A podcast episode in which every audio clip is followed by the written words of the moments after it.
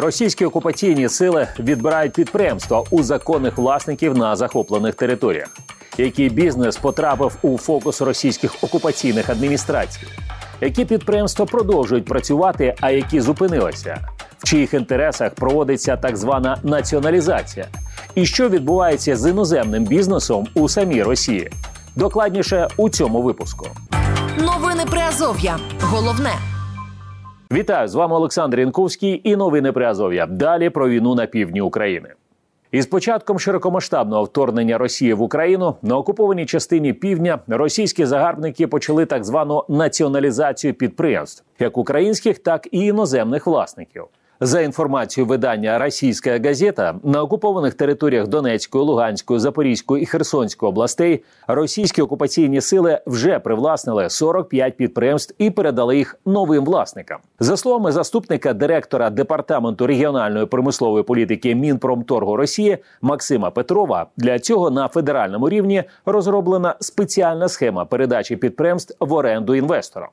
Проте, як зауважила російська журналістка Анастасія Стогній, яка працює для британського економічного видання Financial Times, жодних законів щодо привласнення іноземних компаній у самій Росії не існує. Українське видання «Ліга.нет» повідомляє, що загалом станом на листопад дві тисячі двадцять другого року на окупованих територіях перебувало понад дев'ять з половиною тисяч українських юридичних осіб. З них п'ятнадцять у минулому компанії-мільярдери, річний дохід яких за дві тисячі двадцятий рік перевищив один мільярд гривень. До них увійшли компанії шести галузей – металургія, енергетика, продукти, торгівля і промисловість. Тема дня. Журналіст Центру журналістських розслідувань Олег Батурін розповідає, що так званий процес націоналізації підприємств російськими силами на окупованій частині Херсонщини розпочався наприкінці весни дві тисячі двадцять другого року, після того, як російська влада створила на захоплених територіях свої адміністрації. Одним із підприємств, які мають іноземні активи і які привласнила Росія, стала компанія «Чумак», зазначив Батурін. Якщо взяти приміром компанію «Чумак», яка має іноземні інвестиції, дуже є відомою, то спочатку е- окупанти віддали на відкуп це підприємство бандитам із е- ну, так званої ДНР, от, які, звісно, не збиралися займатися відновленням виробництва. Вони просто грабували це підприємство, вони, по суті, поділили ці ну, території, підприємства о, за сферою такого впливу. Ще однією компанією, яку захопили російські окупанти, стало підприємство «Карвєл» у місті Каховка, зазначив журналіст. Представники цієї компанії для того, щоб спробувати е, якось зберегти ну, площі, приміщення, будівлю, територію. Вони там призначили свого, ну, такого невласного управляючого цього підприємства, тобто вони делегували функції, ну, які функції може виконувати людина на окупованій території. Лише там не дивитися, що там відбувається, чи хтось приїхав, не приїхав, розграбували, не розграбували. Тобто такі функції там людина одна виконувала до того, до того часу, поки росіяни там остаточно туди не вдерлися і не оголосили це своєю власністю. За словами Олега Батуріна, тільки деякі підприємства, що були захоплені російською окупаційною владою на Херсонщині, змогли дійсно відновити свою роботу. Одним із них є Каховський завод «Тройка», розповів журналіст. Один із відомих таких прикладів – це товариство «Тройка», товариство з обмеженою відповідальністю «Тройка», яке розташоване в місті Каховка поруч із заводом «Чумак» і яке займається виробництвом мінеральної води і торговельною маркою «Каховка». На цьому підприємстві там вдалося е, запустити весь цей цикл. Там так само спочатку це підприємство віддали на відкуп одному бандитському клану, а потім їх посунули з цієї годинички. І там зараз, наскільки мені відомо, взагалі змінився третій окупаційний керівник або такий умов окупаційний власник да, цього підприємства. Тобто ці всі конфлікти, ці всі війни у них один з одним продовжуються, вони тривають. Тим не менш, воду випускають. Говорити про те, що російській владі вдалося відновити роботу великої кількості захоплених підприємств, не доводиться, зазначає Батурін. За його словами, підприємства, що працюють і зараз, це скоріше винятки. Набагато більше випадків, коли російські військові просто пограбували і понівечили потужності заводів. Відомо, що, приміром, компанія тім марочних коньяків «Таврія», яка, яка розташована в місті Нова Каховка, от, це теж був приклад того, коли окупанти його роз, розграбували, його розграбували і вдерлися вони на територію цього підприємства одним із перших. От, вони навіть не збиралися, не, навіть, навіть вигляд не робили, навіть не, не згадували про це підприємство, не говорили, що от, бо вони дуже люблять на цьому піаритися, що ми там відновимо виробництво, відновимо те, те, те і те. Про нього навіть не згадували, його просто розграбували, спирти десь повивозили, частину повипивали, і там і використовується зараз це підприємство для зберігання боєкомплектів, тобто суто у військових цілях воно використовується. Новини Приазов'я. Читайте нас на сайті Радіо Свобода та шукайте у соцмережах. Головна редакторка видання нуль шість два дев'ять Анна Романенко розповіла, що у Маріуполі перерозподіл майна, яке залишалося у місті, російські загарбники почали із перших днів окупації. Здебільшого вони звертали увагу на великі підприємства, а малий і середній бізнес у більшості був просто розграбований або зруйнований внаслідок обстрілів, зазначила Романенко. Вся увага окупантів була сконцентрована в першу чергу на великих підприємствах, які мали велику капіталізацію до початку повномасштабного вторгнення. Це Азовсталь, ем-ем-ка імені Іліча, машинобудівне підприємство Азовмаш, Азовоелектросталь, супутникове підприємство з Азовмашем, але все ж таки це було на, на одній площадці, але це окреме підприємство було, яке виробляло сталь, судоремонтний завод і Маріупольський порт. Ось ці підприємства, навколо яких, власне, відбувалися процеси перерозподілу майна. За словами Анни Романенко, російським окупантам не вдалося відновити роботу великих підприємств у Маріуполі. На це впливає у першу чергу брак електроенергії у місті і пошкодження самих підприємств внаслідок бойових дій.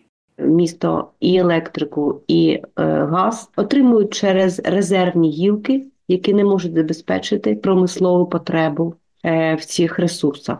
Е, крім того, і на, комбі... на комбінат Ілліча, і на комбінат Азовсталь, Азовоелектросталь, Азовмаш, там під час бойових дій були повністю зруйновані електромережі, які туди е, постачали електрику. І будівництво нових це дуже довгий і тривалий процес, бо це не побутові речі, там є інша специфікація, інші вимоги для того. І тому, тобто, ні газу, ну я вже не кажу про те, що повністю зруйнований конвертерний цех комбіната імені Ілліча, декілька прокатних станів повністю зруйновані. Кажуть, що домінні печі збереглися. Але доміни печі вони не про що, бо росіяни вже і коксахім зруйнували повністю.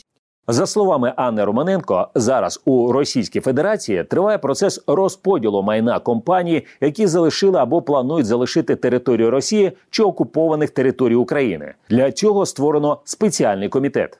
Росіяни утворюють спеціальний комітет, який займається, власне, перерозподілом того майна. Тобто спочатку схема е, працює так, що спочатку виїжджає комісія цього комітету для того, щоб е, просто поділити це ваше, це наше, це федеральне, це державне, і потім вже е, від, залежно від того, е, кому вони розподіляють то майно, е, та структура і вирішує подальшу долю власності.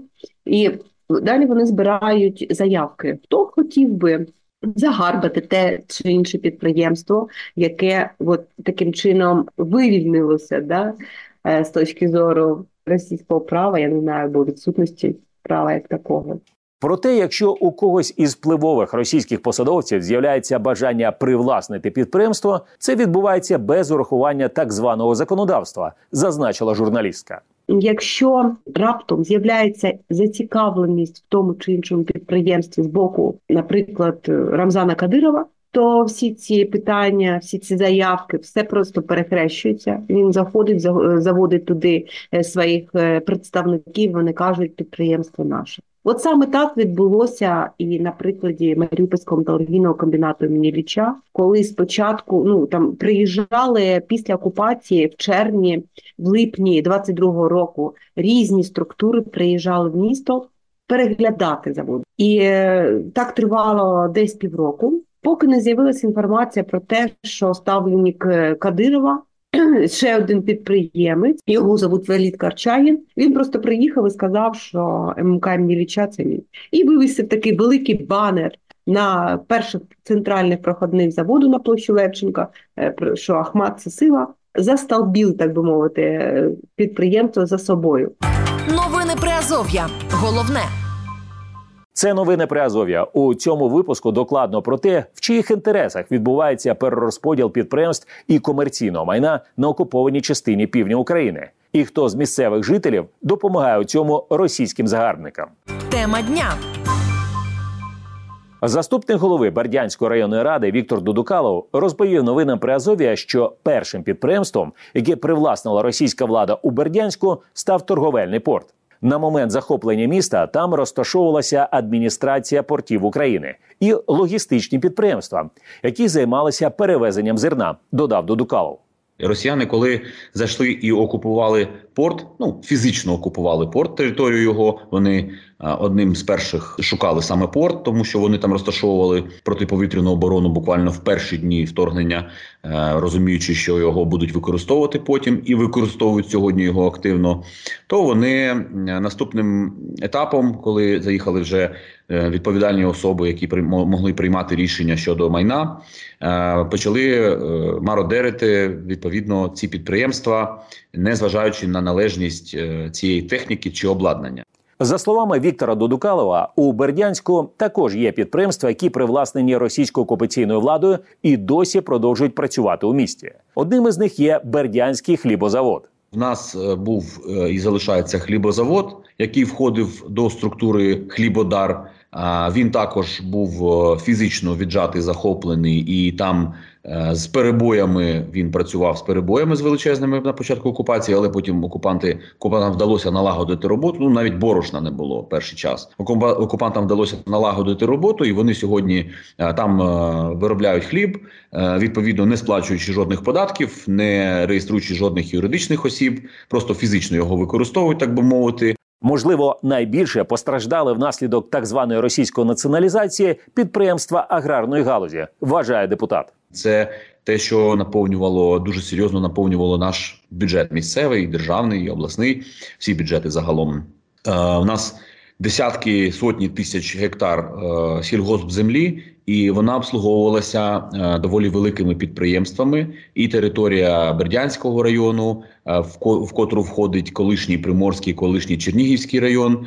Е, це все було теж розграбовано, розмародерено. І сьогодні, спілкуючись із представниками агробізнесу, які покинули окуповану територію, е, я розумію, що збитки, які були нанесені е, фактично, і упущена вигода, яка в перспективі теж, теж її можна буде обраховувати, плюс-мінус. Це просто те, що ми навіть собі не можемо уявити, тому що це мільйони доларів разово на кожному підприємстві великому і мільйони доларів щорічно, які не отримали в заробітних платнях, у податках, в соціальних різних там послугах. За словами Віктора Дудукалова, очільниками привласнених Російською Федерацією підприємств переважно стали місцеві жителі, які пішли на співпрацю з російськими військовими. Що стосується Бердянського порту, то його окупанти доручили його очолювати товаришу Стільмаченкова Володимиру, який був, ну, який свого часу був активно, ну, мав активну позицію, до речі, був дуже проукраїнською такою людиною, займався там якимись тренуваннями з учасниками АТО і загалом був дотичний до певних певних процесів. Він його очолив і вже має підозру, і, здається, вже має заочний вирок суду щодо злочину, який вчинив безпосередньо як колаборант. Щодо е, м'ясокомбінату, е, є такий товариш Бабаян, який очолював його при Україні, він залишився керівником. Вони певні юридичні особи пореєстрували за російськими стандартами, відповідно. Я не знаю, як це пов'язано зі сплатою податків, але е, безпосередньо вони там мають е, реєстрації в Росії. Фейсбук. Фейсбук, Інстаграм, Вайбер, Ютуб. Приєднуйся до новин Приазов'я в соцмережах. Ми поспілкувалися із журналісткою британського економічного видання Financial Times Анастасією Стогній. От що вона розповіла новинам Приазов'я про те, як відбувається процес привласнення іноземних підприємств російською владою. Когда только началось полномасштабное вторжение, российское государство довольно быстро приняло ряд законов, которые ограничило выход иностранных компаний с российского рынка. То есть буквально в первые же дни войны, где-то в марте, появился закон, я не помню точную формулировку, но там что-то такое о противодействии экономическому давлению на Россию или укреплению экономического суверенитета России, вот в таком духе. И он регламентировал то, что компании не могут просто взять и продать свой бизнес любому покупателю, которого они нашли на рыночных условиях, и мирно уйти. То есть сейчас все такие сделки в России должны идти через специальные под комиссию Министерства финансов. Вот. И если компания хочет продать свой, ну, там, условно, да, не знаю, IKEA хочет продать свой бизнес в России, она не может просто найти покупателя российского, договориться о цене, провести сделку, вывести деньги в Швецию или куда угодно.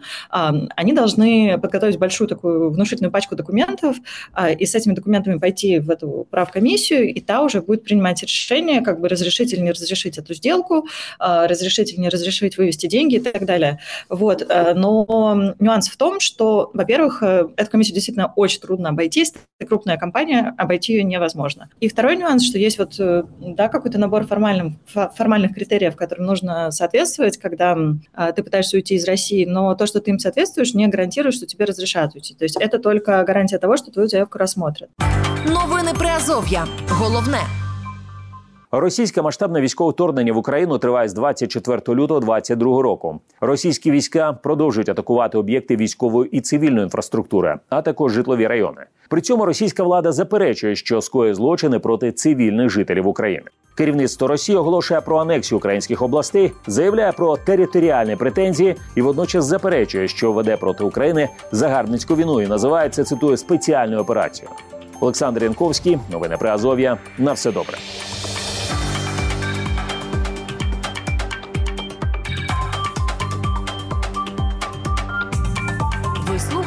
Новини Приазов'я.